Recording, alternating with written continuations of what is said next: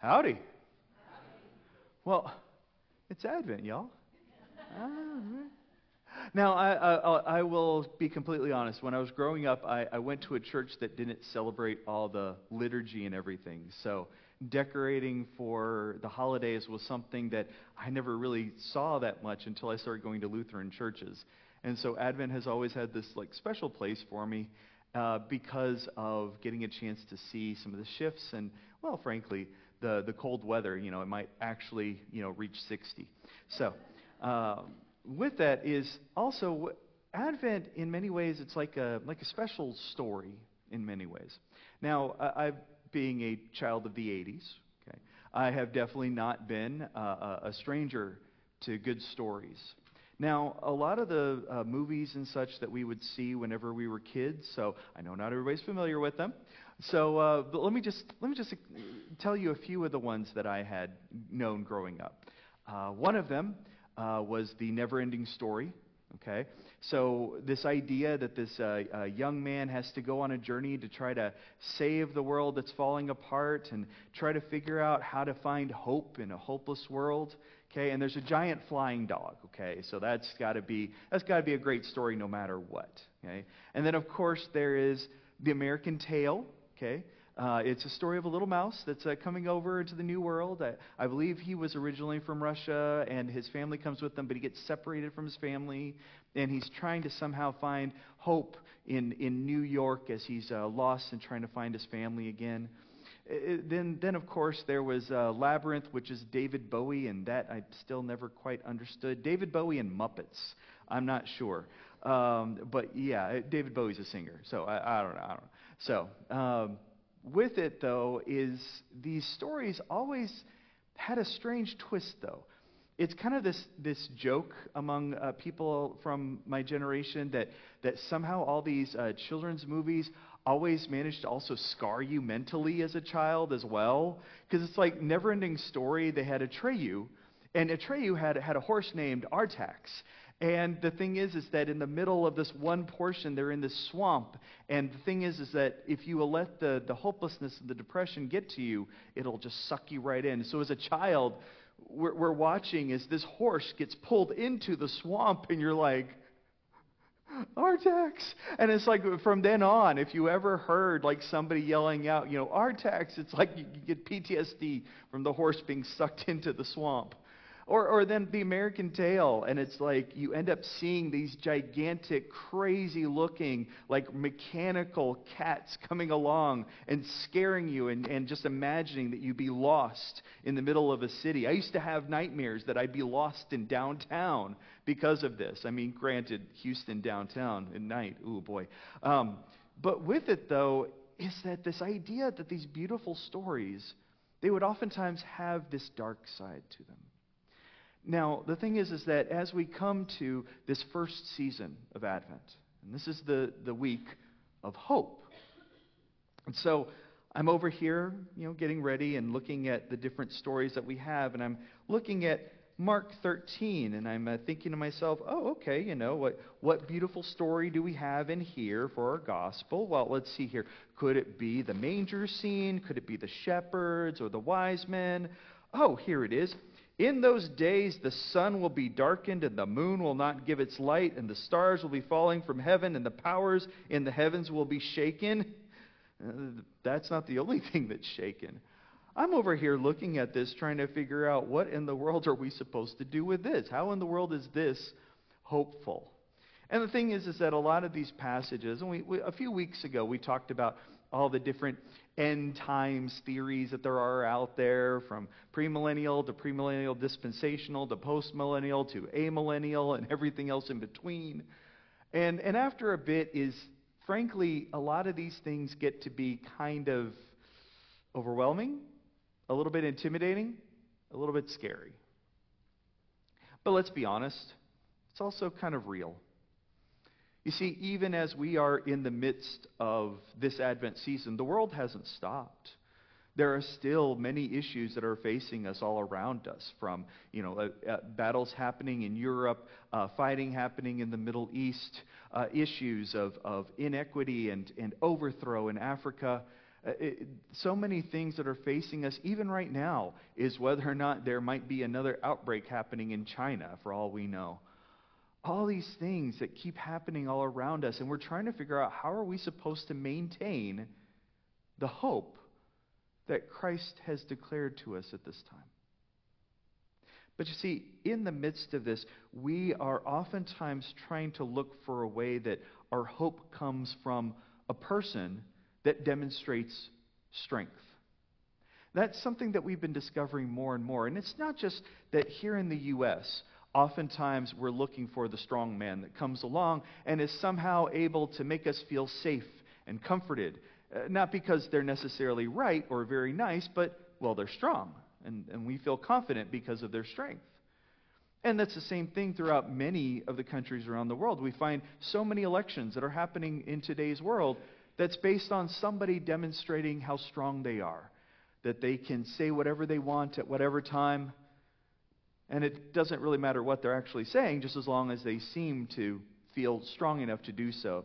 Uh, one of the elections where apparently there is a, a, a president that has come into uh, power who apparently gets all of his advice from five dogs that he has adopted. I'm not actually kidding you. He actually goes and gets advice from five dogs that he, uh, uh, well, it, when I say adopted, I should actually say he has actually cloned them from the original dog that he had and now uses them as his political advisors. I'm not kidding you. Go look it up. The thing is, is that even the very people electing him into office are like, yeah, we don't know what's about to happen. But hey, it couldn't be as bad as it used to be, right? This is oftentimes what we see in our world. I, I paused when I was trying to look up um, a military leader of some sort in our history that would be looked upon as a hero and started realizing uh, the last military person that we could all feel fairly confident looking up to as a hero is probably George Washington. And with that is so much of this is because we want somebody that just stands up for us. We want somebody who can get out there and take care of our enemies and do whatever's necessary. In many ways, we are thinking of things like Revelation 6. He opened the sixth seal. I looked and behold, there was a great earthquake, and the sun became black as sackcloth, and the full moon became like blood, and the stars of the sky fell to the earth as the fig tree sheds its winter fruit when shaken by a gale. Sound familiar? The sky vanished like a scroll that is being rolled up, and every mountain and island was removed from its place. Oh, sounds kind of scary, except then the kings of the earth and the great ones and the generals and the rich and the powerful and everyone, slave and free, hid themselves in the caves and among the rocks of the mountains, calling to the mountains and rocks, Fall on us and hide us from the face of him who is seated on the throne and from the wrath of the Lamb, for the great day of their wrath has come, and who can stand? Why is it that this part comes out? Because of what came right beforehand. Those who were the, under the altar, the souls of those who had been slain for the word of God and for the witness they had borne. They cried out with a loud voice, O sovereign Lord, holy and true, how long before you will judge and avenge our blood on those who dwell on the earth? Because oftentimes we are waiting for God to come down in strength and to just put down all the people who have made life difficult for us.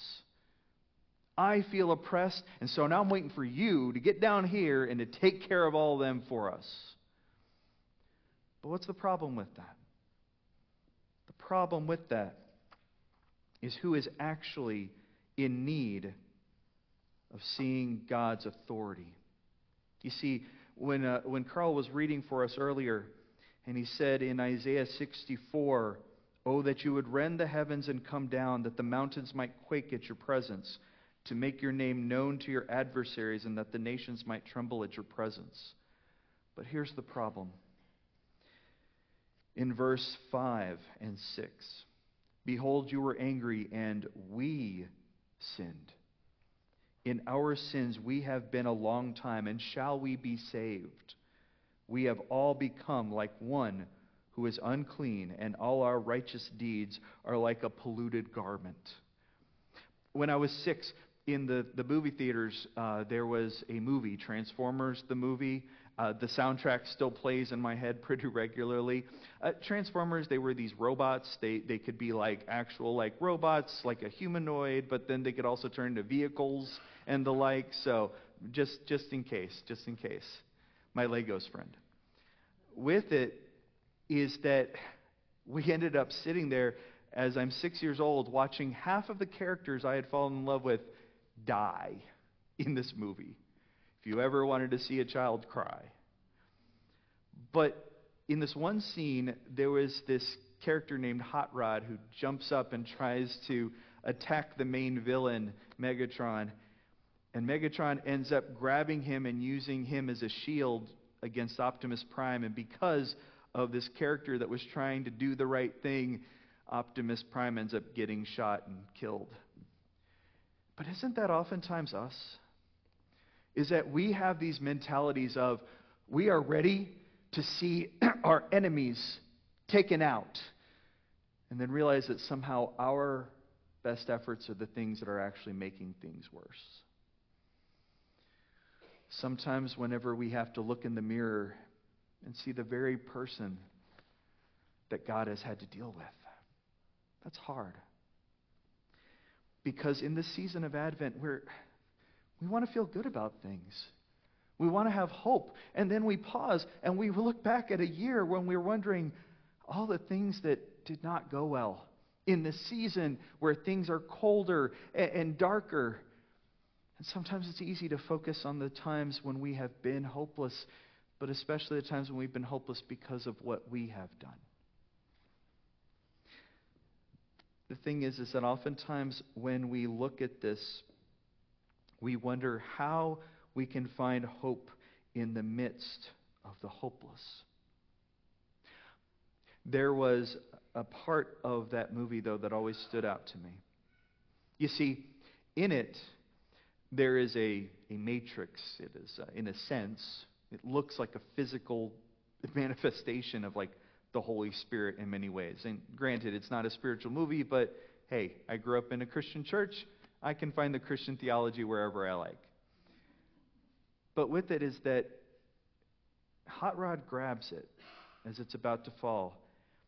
And that becomes the foreshadowing of his own growth and transformation over the course of that movie. And at the end, he becomes the one who is able to change things for everybody. See, that's the piece that we end up seeing in Isaiah 64 that we oftentimes skip over a bit. Now, O Lord, you are our Father. We are the clay, and you are our potter. We are all the work of your hand. See, the thing is, is that in the midst of all of these, not just references with movies and the like, and not just with the world that we're seeing around us, we're waiting that somehow some other character is going to come in and to bring what we're hoping for.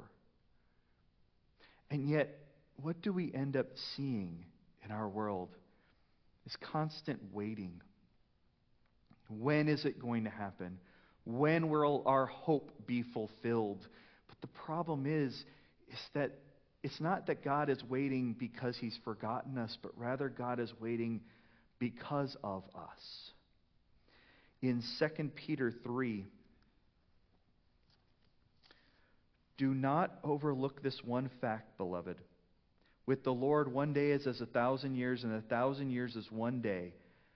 The Lord is not slow to fulfill his promise, as some count slowness, but is patient toward you not wishing that any should perish, but that all should reach repentance.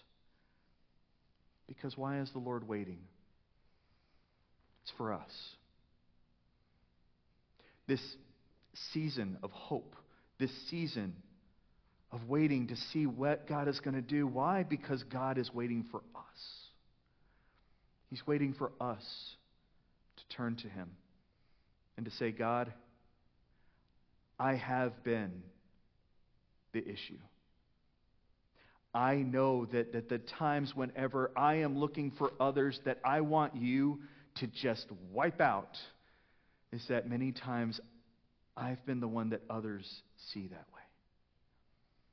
See, the thing is, is that whenever we're looking at our world around us, is that oftentimes we're the ones that God is calling to be ready, to be prepared, and to go forth and to bring His light everywhere in this world. In this particular season, we realize that the Christ child that comes into this world was overlooked because people were looking for a military leader. And we know that so much of that generation did not even like figure it all out even when Jesus had come after all. We still see decades of zealots and fighting with the Romans even to the point of trying to overthrow and finding from 66 to 70 AD that they still end up losing their temple and shortly thereafter being kicked out of their city. Things were not easy, even as they're not easy for us. And tomorrow, the world's not going to be easy. At Christmas, the world is not going to be easy. The new year, the world's not going to be easy. And I promise you that as soon as the wars that are happening right now will be done, we'll probably have a few more shortly thereafter to take their place. But why do we wait? Because God is waiting for you. Both for you to come to Him and to say, God, I am the clay, and I need you to shape me. But also so that we can get out there and bring others to know that hope as well. Because the hope of the world is not complete just from us knowing, the hope of the world is completed by making sure everyone else knows it as well. So, as we are coming into this season of Advent, this time of waiting, looking for the coming of the Messiah, let us realize that the Christ child has to grow, has to be born, has to be raised up before he can bring the salvation that he has promised. Because in the midst of the waiting is when God has a chance to reach you and through you to reach the world around us. May we know that light and may we bring that hope to the world that needs it. Thanks be to God.